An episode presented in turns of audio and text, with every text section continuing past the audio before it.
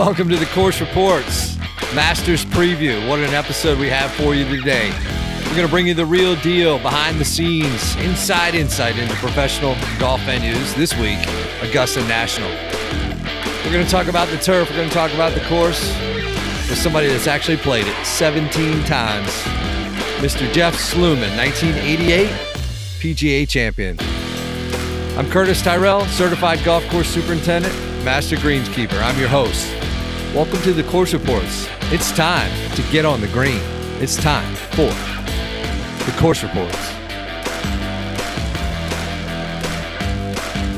Well, it is an honor to welcome to the Course Reports a legendary professional golfer with 18 professional wins, including the 1988 PGA Championship at Oak Tree Golf Club in Edmond, Oklahoma, a veteran of the Ryder Cups, including 2012, Mr. Jeff Sluman. Jeff, welcome to the Course Reports. Hey, Curtis, thanks. It's a pleasure to be here.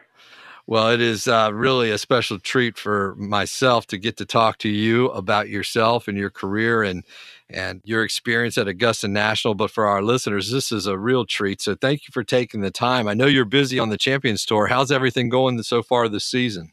You know, the year's been pretty good so far. We're just going to uh, the the week after the Masters.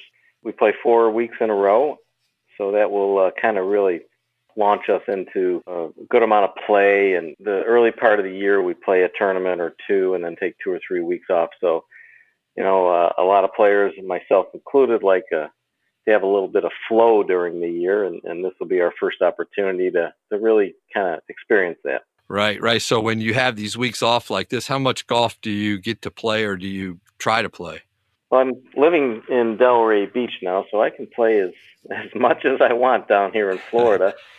And you know that's a great question because uh, the older I've gotten, uh, the less I seem to play, but I probably practice just a little bit more on certain areas of the game that need the work, and and that generally goes on a on a week to week basis. After a tournament, you can tell if you're pretty sharp, short game wise, or off the tee. And after uh, I'm closing in on 62 in September, after all of the uh, professional tournaments I've played, I certainly uh, know what I need to work on when the week is over.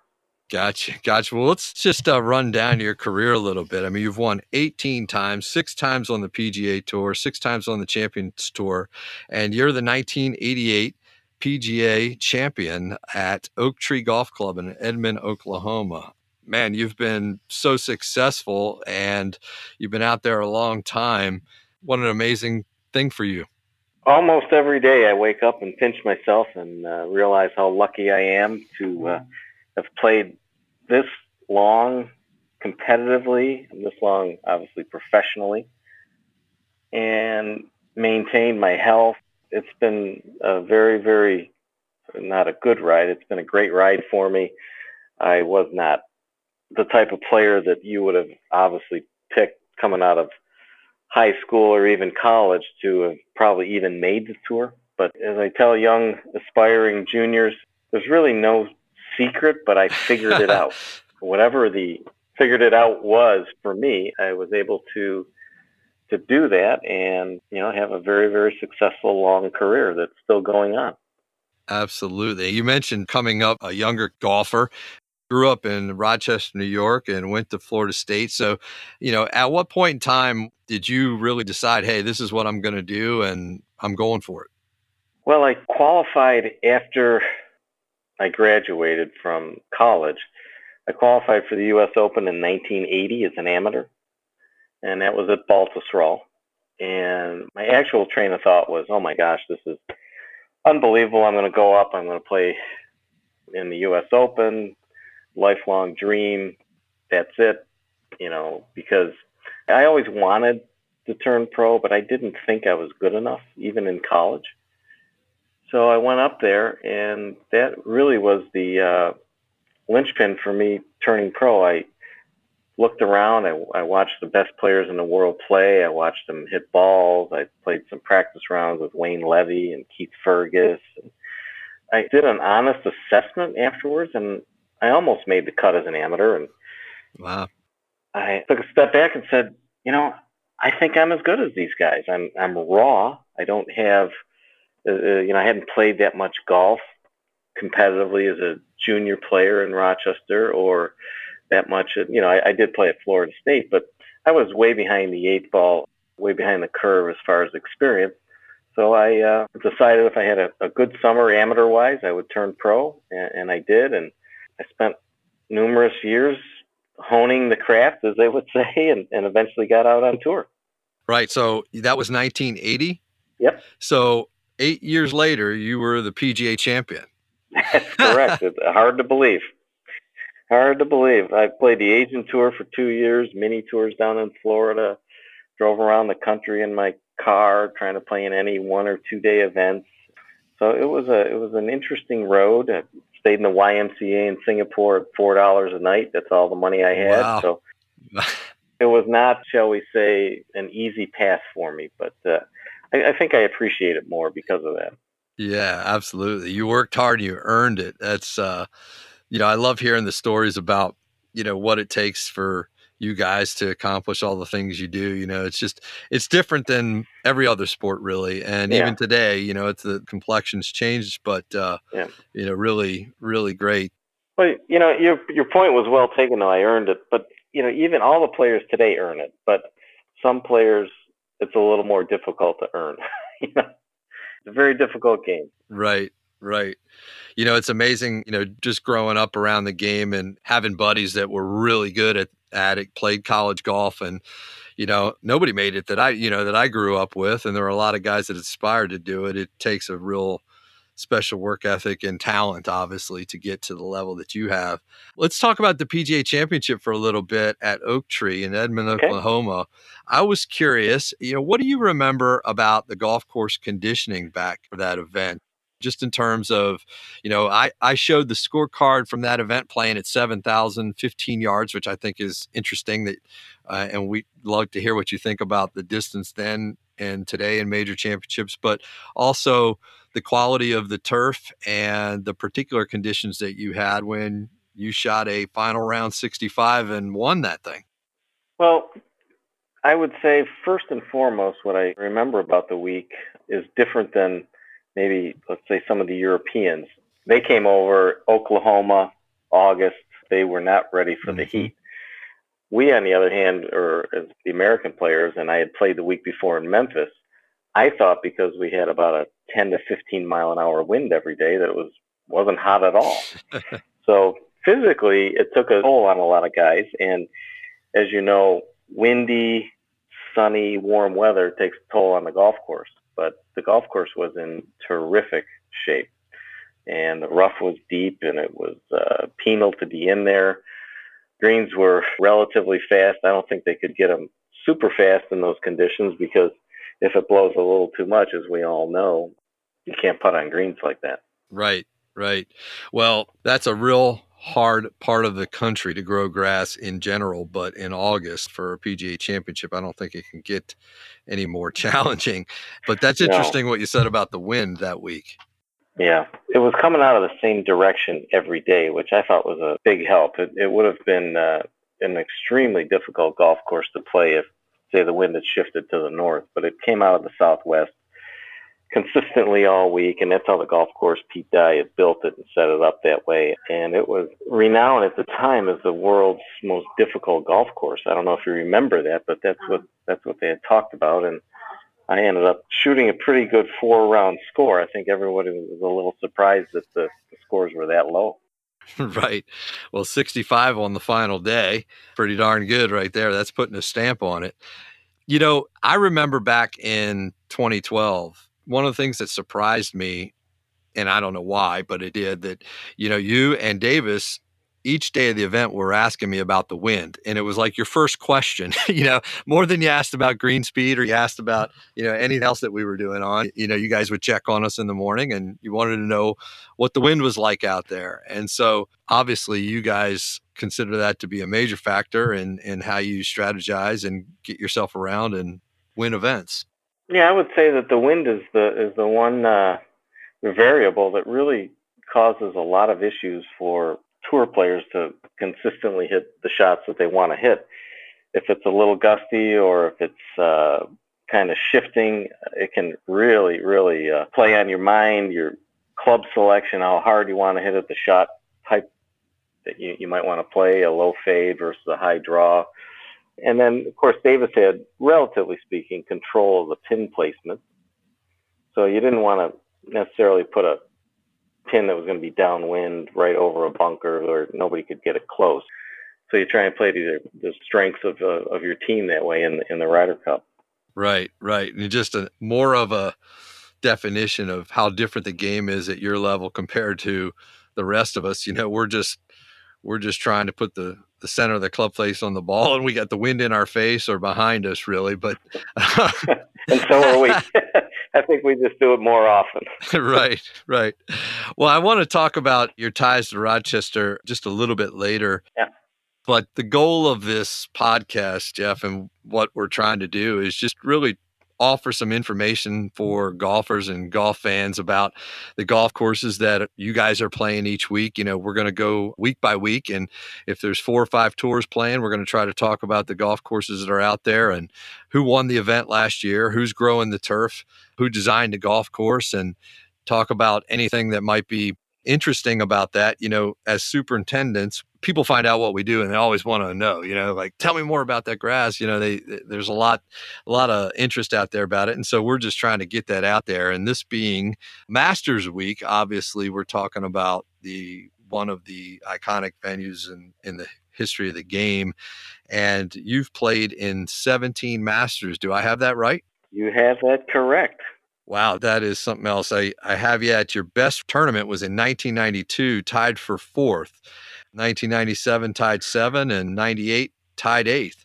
You know, it wasn't a it was a golf course I I really thought I could do well on and, and possibly win until kind of the I, I guess you could say the Tiger effect came in and they lengthened it and uh, did a whole bunch of changes. that uh, it really kind of I wouldn't say devastated, but it really affected players like me that hit a, a similar distance. A lot of the par fives became just just out of our reach, and the other guys could get them there. And you know that's the whole Masters is we've all watched.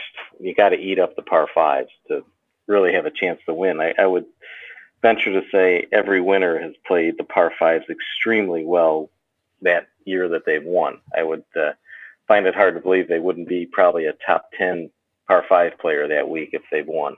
Right, right. That's interesting. You know, back to when you were tearing it up out there prior to the Tiger effect, we'll call it. In 1992, you also were the runner up that year in the U.S. Open at Pebble Beach. So you were playing the planet's best golf courses pretty good that year. Yeah, that was a pretty good year. I think I finished 10th or 11th in the PGA that year also. So I definitely had my game in fine form uh, during the Thursday through Sunday of the majors those that year, and it was a it was a fun year because anytime you've got a chance to win a tournament, it's great. But anytime you have a legitimate chance to win a major, it's uh, it's a lot of fun, a lot of pressure coming down the last nine holes, and um, you know it challenges you to step up and hit the shots that you know you're capable of hitting. And you know there's a lot of times you don't do it, but when you do, you feel very accomplished when you get done. Oh man, absolutely. You know, the Masters experience from your perspective as a player, you know, what's it like to be a participant in that event, you know, when you show up for the week and, you know, from it's a week of the year that all of us are just waiting for, right? But for you guys, what's that experience like? Can you categorize that or explain that? Well, I'd say that first of all, it's the greatest drive in golf when you go down Magnolia Lane, especially the first time. You're excited, and the thing you don't want to do, I didn't want to do. I shouldn't say not. I can't speak for every pro, but you don't want to get there too early. You know, you wouldn't want to get there the weekend before, and I always got edgy if I was in a place too long. So I, I like to show up Monday mid morning, play nine, 18 holes Monday, 18 holes Tuesday, and then just nine holes on Wednesday, and just kind of relax and you know just kind of see where the state of your game and play the par three, which was amazing. Yeah. Had more as much fun playing the par three tournament on Wednesday as as you could possibly have. It's fun. They've got it set up for it's on TV now for shots to funnel towards the holes and and you know make hole in ones and the crowds are amazing and it's really a one of the most wonderful weeks as a professional you can spend. And and if you've played well, or obviously had the opportunity to win, or obviously won the tournament, like you know Freddie and Bernhard and guys of, of my age, it's got to be the greatest feeling in the world. Yeah. Oh, well, how does it compare to the other majors? You know, obviously they're all their own thing. But you know, is the aura, the excitement, is it different in any way at the other majors, or or how how is the Masters different? I think the Masters is is quite a bit different because it's the only major that stays in the on the same golf course, sure. same venue every year. Yeah. So everybody is familiar with it. Everybody gets the same house to, to rent, or you get the same car, and you know exactly where to go, and you know you, you uh, register in the the building and say hello to the everybody there, and get over the range, and everything's you know they got 14 different kind of golf balls for you to hit, and it's just spectacular. And when you go to other new venues, when you're kind of honestly searching around, usually the first day or two, where's this, where's that? If I need to cash a check, where do I go? Right, or right. you know, where's where's family dining? And you know, it's you're just the way it is. Right. But uh, when you step foot on, on Augusta, you know that the golf course on the other side of a clubhouse is going to remain basically the same. It might be a little longer in spots, but greens are going to be the same. Fairways are going to be the same. You know how they're going to cut them. You know where the pins are going to go, and it's right out in front of you. So I, I think that leads into feeling very comfortable being there if you're fortunate enough to play, you know, or know you're going to play two, three, four years in a row, and then you you know become very, very comfortable. Sure. How often do you go back? I try and uh, the last I've been going back on Friday of the tournament with a group of guys the last couple six, seven, eight years, and uh, I'll be there on Friday this year, and uh, you know it's all good. Yeah, yeah. You know, we were talking about the the golf course earlier, and just in general, overall, you know, what would you say the toughest holes are out there? And, and let's maybe let's keep Amen Corner for you know another discussion uh, afterwards. But other than Amen Corner, you know, what holes you know do people not realize or stand out from your perspective as just being special in some way? Well, I think three is an extremely difficult hole because of the green complex, and I believe that's the only green complex they've never changed there. Now, I could be wrong, but I believe that to be true. It is crazy difficult. You better be within a couple of yards on your wedge shot if you've laid up. And now the guys hit it so long that they're taking a gamble of ripping it down there but you better hit a perfect drive to put it in a good position to even pitch up on that green. Mm. So three is is a hole that looks very easy until you actually play it, and you will respect that hole because it'll jump up and bite you at some point in time. Right. And I also think that on the front nine, number seven is probably as difficult a hole on the entire golf course. It it used to be about 400 or about say 380 yards, and now it's about 460 and the green is might be the excluding number 12 it might be the narrowest green on the golf course. I, I had trouble stopping nine irons on there. If i played it now if i'm hitting a six iron or a five iron i don't know how you could stop it on that green. To me those two holes on the front course number one you're nervous you want to hit a good tee shot. But the you know the, the fairway's pretty wide and and the green's pretty big, so they give you ample room to uh, hit a nervous Nelly kind of tee shot out there and, and still get it up on the green. Yeah. You know, seven, that's got some elevation, some kind of sneaky elevation. I mean, it's not, you know, some of those holes, they just smack you in the face with the topography, but that one, you know, it climbs quite a bit. Yeah, a little more than you think. And, and that affects the ball coming in as far as, you know, being able to stop it as quickly as you'd like. Just coming in, it pure geometry, right? Yeah, I mean, right. it's, it's green screens higher, it's, it's going to land a little firmer. For sure. So tell us about Amen Corner. Obviously, that's a you know when when you make the turn to the back nine of the Masters, you know it's some of the the best viewing for a spectator or a, a viewer on television. It's you know it's a, everybody's waiting for that. What's it like going through Amen Corner? Well, when you're playing well, you look forward to it because I think you can you know, you can make a couple of birdies. Uh, the 11th hole is ridiculously uh, difficult to even get the ball on the green. I, I would say in regulation. I remember Ben Hogan's quote: "If I've hit it on the green in regulation here, I've pulled my second shot." you know, he always tried to play it just just right of the hole and and try and get it up and down with simple chip, if there is such a thing at Augusta as a simple chip. But you know, 12 pins left. I mean, these guys are hitting wedge in there now, probably a nine iron. Pins to the right, they're probably hitting an eight iron. These are the best players in the world. If you're playing well, shape the shot, you've got a decent chance.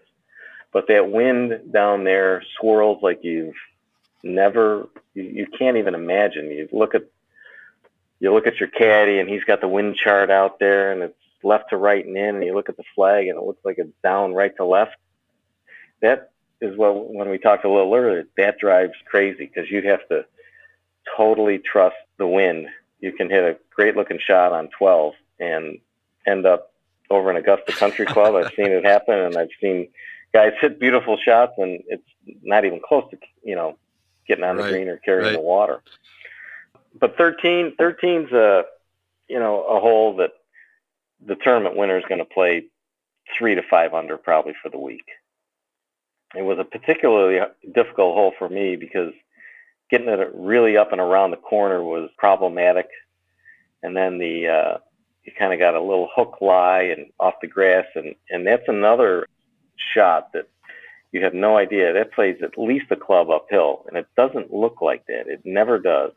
But that's that's a hole that if you think your yardage says five iron, you better hit a four. It's just a sneaky hole, and you always think you're gonna hook it too much because you got a hook lie. And I mean, I I could have filled up the creek with the balls I hit into the right. So you always kind of, you know, at least I did, and, and most of the players that struggle on that hole would hit a shot over to the right, and that's uh, right.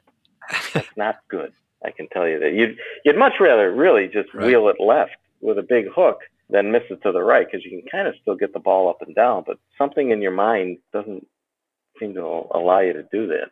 How about coming in once you've made it through there? You know, is there a certain hole that people wouldn't expect to be harder than you think? Well, I think with the Eisenhower tree gone, that uh, 17 is an easier drive now.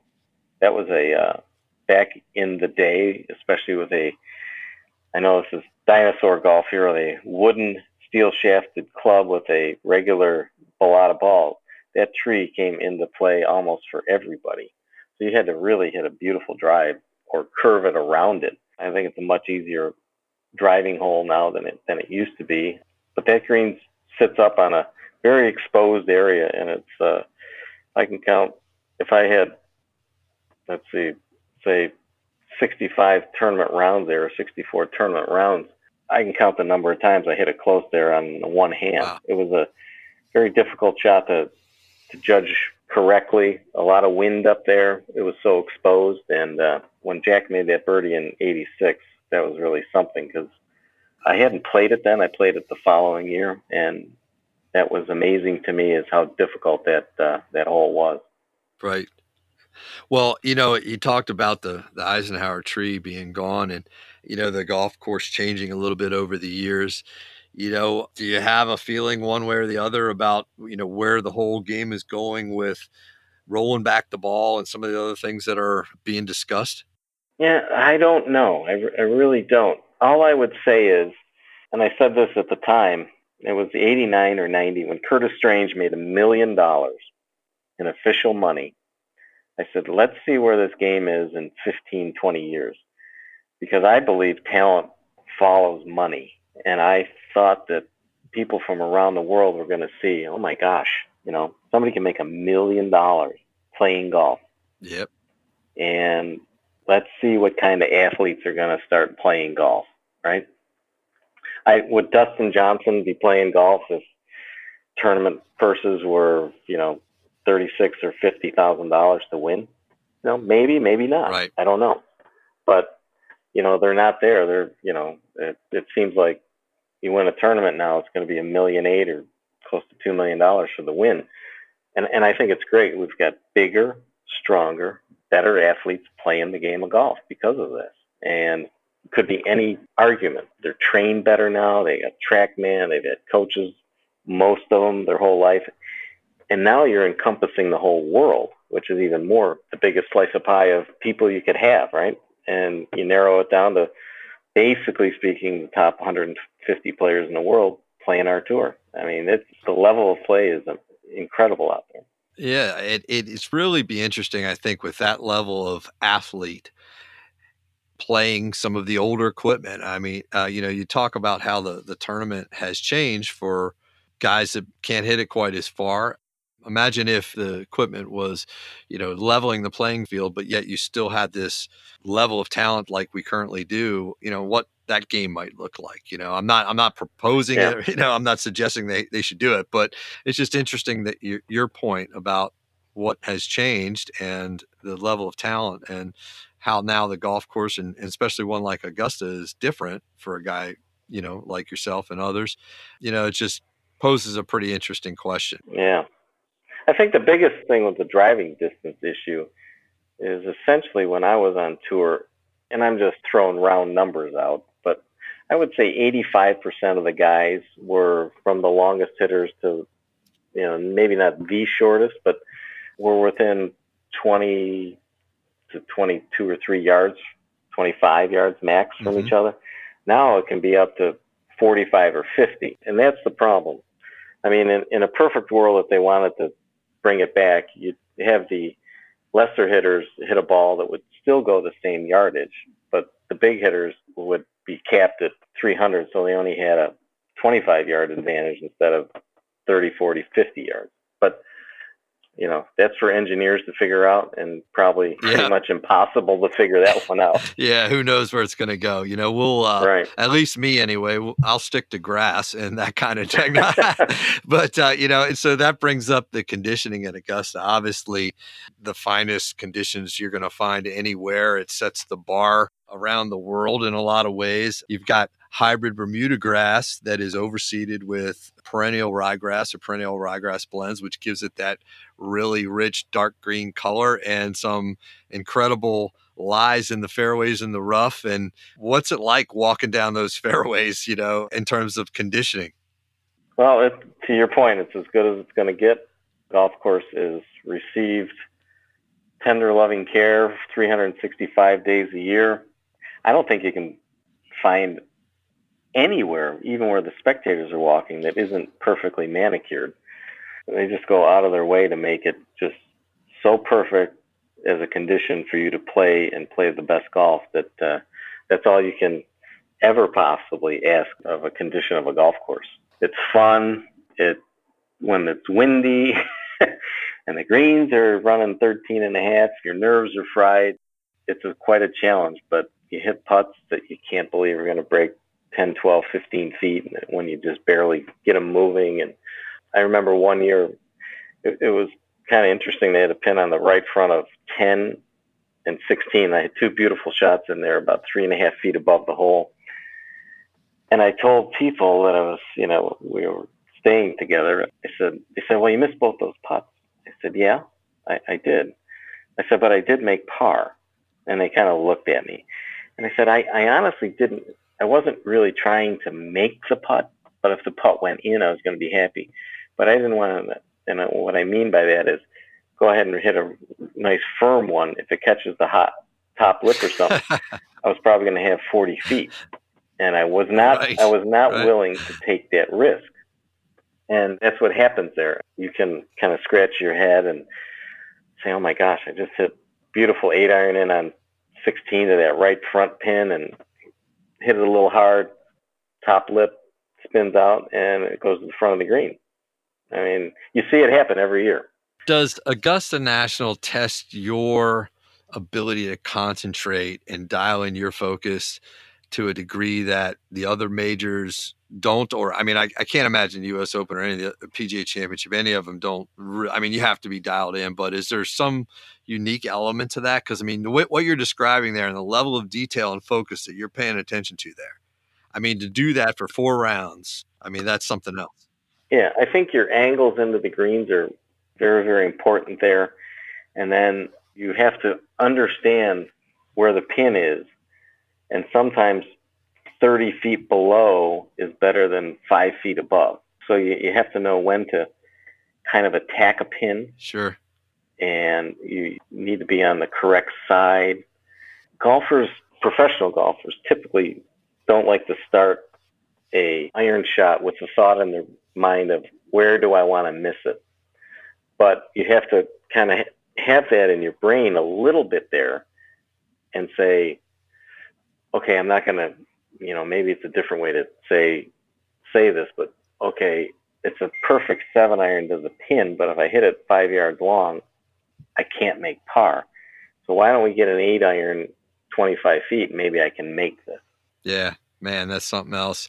You know, the the condition of the golf course there, you know, has created what we call in our business the Augusta National Syndrome, where, you know, the members at the clubs around, you know, anywhere watch the Masters and they come back out to their club and they want to know why their golf course can't be like Augusta. And I think, you know, you said it already that it's a given tender loving care every single day of the year. And, and what's different about that at Augusta compared to the everyday club is closed for the summer and they prepare mm-hmm. all summer long that Bermuda base to be just that a base for the ryegrass overseed. They obviously do it every year to perfection. So they've got that dialed in. And then growing bent grass in that part of the country is not easy all summer. So they've got pretty much every level of technology available to them. In fact, they have it all available. Whether they use it or not is another thing. To you know protect and keep those greens healthy through the heart of that window while they're closed, so they don't have the impact of golfers on it or any over implications from maintenance at that time. And then they're able to find their slot as the fall comes and it really just crescendos up to a peak that is Masters Week and is pretty much perfection if if that does exist. Right. It's quite a place. I don't know when they overseed, if it's October or late September, but you know, it's it's done. It's done perfectly, and you're not going to find a bad lie out there. Uh, you know, when I was there, I was looking outside of the ropes as I was walking around as a spectator for anything I could find. Couldn't find a thing and the other superintendents that I was there with, none of us could. It's just, you know, it's that perfect. You know, the bunkers there, Jeff, are big and deep and groomed perfectly. Um, are there any bunkers out there that, you know, from your perspective, you just in a tournament play, you can't get in? If the pin's back right on 16, you hit it in the right bunker. You know, pretty much, unless you've hit maybe the greatest bunker shot of your life, and unless it hits the pin, it's probably going to go down and be that 40 footer coming back up, back up that uh, that swale. 10 is the same way. If you hit in that right bunker, the pin's right front. You just can't lead short side yourself with any kind of slope going away. So again, that pin looks very easy on 16 on the back right. Well, I'm a pro. I can hit a seven iron there or an eight iron, and you push it one yard, two yards, and you can make five, let alone not even four, because you can blast it out 40 feet and three putt that, and you kind of right, you know, go to 17 t, scratching your head, saying, uh, "This isn't the type of shot that I, nor, you know, I mean, I thought I hit a pretty good shot, 15 feet from the hole, and I make five. So that to me is was worst miss in a bunker out there at Augusta. All right. Well, do you have any predictions for this year's tournament? Anybody you think is uh, peaking at the right time? You know, you have to love Rory, just the way he plays. He's the best driver of the golf ball out there. Probably Dustin also you could say is as good a driver as Rory. Both those guys hit it so good, so solid. Got plenty of experience out there. I think they're getting more and more comfortable with the golf course. So I would venture to say with nine holes to go, I would be shocked if both those guys didn't have a chance. Yeah. Well, that'll be fun to see what happens. Uh, uh, it's always exciting to see. I, I am pulling for Tiger. I want, I want Tiger to win. I'm just going to go on record of saying that. well, you know, he's got plenty of experience, and he might be the best player that I've ever seen hitting the ball the proper distance, which is, I think, is the biggest key at Augusta.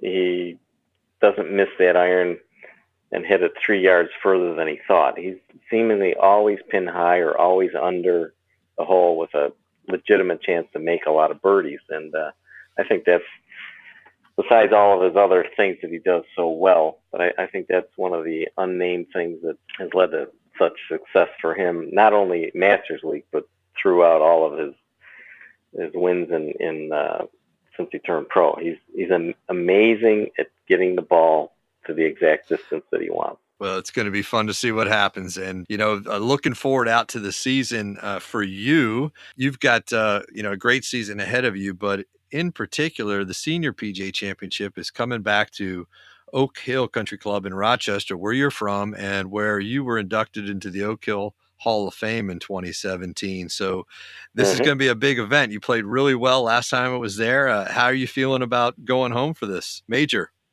Well, I think it's it's going to be a wonderful experience that I didn't believe would happen again after 208. I didn't. Uh, I wasn't sure I'd be playing in 219.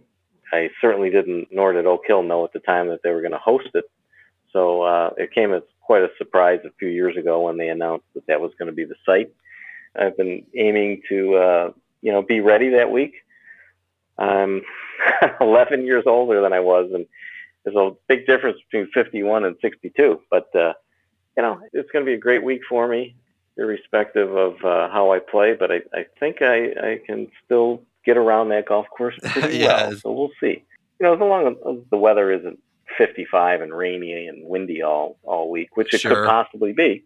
But if we get catch a good week of weather, I know Jeff Corcoran's going to have the golf course in terrific shape. It was uh, an extremely difficult setup in 208 with heavy rough, and I'm talking heavy rough. Maybe almost every player to a man said they'd never seen rough like this in their entire career. So I think they're probably going to cut that back a little bit.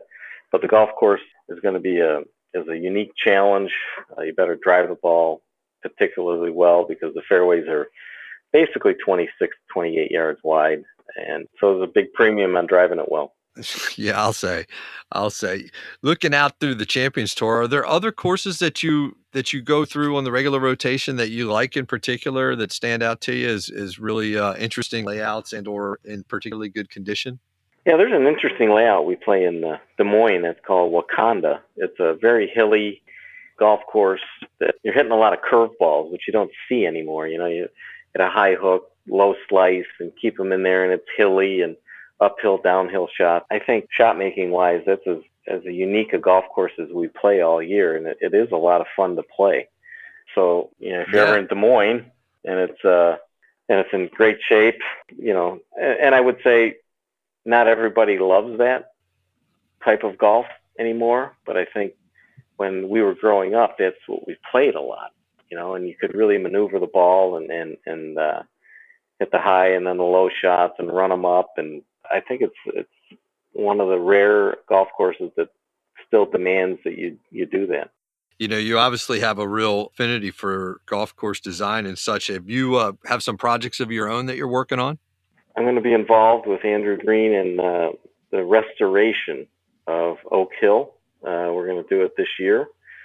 Wow. We have Donald Ross's notes from uh, the historian at Oak Hill and all of his green complexes and everything. And, and as you know, and everybody is listening, a lot of greens throughout time shrink just through maintenance practices. So we've had a lot of greens shrink, and we've also had a lot of greens from years of sand being thrown up on the on the greens come areas that are unpinnable anymore. So we're just going to bring it back to where it was.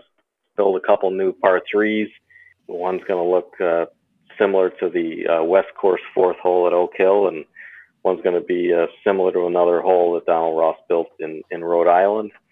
And then we're going to put back the old number six at Oak Hill, which was renowned as one of the top 18 holes in the country. And they put two holes in there a long time ago, but we're going to have about a 510 yard hole that's going to be as difficult and but very fair holes that uh, I think the players will see when they come there in 2023 for the regular PGA. Wow, that is going to be a premier project. Hopefully, we'll get the chance to follow up with you and Andrew and Jeff on that. Have you? Are you guys going to do anything different with the grasses on the greens or fairways or anything like that? You know, Jeff Corcoran got his his model down, and I believe all the grass is being grown in Pittsburgh right now. So he's got his mix there, and when we redo all the greens, and Jeff will be there to make sure the mix is exactly like he wants, and we'll do uh, call him up down in Pittsburgh and tell him how much grass we need for four holes. We're gonna do it like four holes, five holes, four holes, five holes. Okay. So we'll uh, come in and sod it and uh, cover it up, hopefully before Halloween, and the course should be ready to go for the members by Memorial Day in uh, in 2020. Very cool. Very cool. Well, before we uh, let you go, Jeff, you know, do you have a favorite major? I, you know, all of us that are spectators of the game, fans of the game, you know, there's always a debate around the bar. You know, what's your favorite major? You know, some guys like one more than the other. Do you have one other than the 1988 PGA Championship? But do you have one that stands out from a spectator viewing perspective that you enjoy the most? I really enjoyed the U.S. Open. Year in and year out, loved to go to new venues, see how difficult it was. And man, you had to be really on your game. I mean, all the majors you do, but this one in particular was so penal, so difficult, and you didn't know exactly where they were going to put pins. You had to just be ready for almost anything that they would throw at you. And and I, I really did like that a lot. Right, right. Well, this year they're going to be at Pebble Beach, so you know that's a whole nother discussion on its own. So, you know, Jeff, thank you so much for your time. And I know that our listeners are really going to enjoy having listened to you. I really appreciate it. And I hope you have a, a, great week watching the Masters. And I hope your Champions Tour season is fantastic, top of the charts. And, and uh, your event at Oak Hill this year is a winner for you. All right. Thank you so much, Curtis. And uh, always a pleasure talking to you. And uh, look forward to the rest of the year. It's going great for uh, you know all of professional golf. I think it's exciting to watch these young players. I think it's great to have Tiger back and playing well, and you know you can never discount Phil at the Masters. And I think it's just going to be fantastic. Awesome. Well, hopefully we can get you back on to talk about that Oak Hill project. But again, thank you, Jeff Sluman, for being on the course reports. You got it. Thanks so much. Thank you for listening to the course reports. We hope you enjoyed our Masters edition. Please share it with all your friends and check us out on the coursereports.com. You can get us on iTunes, Google Play, and be on the lookout for our YouTube video coming out soon. Again, thanks again for listening. We'll check you next week.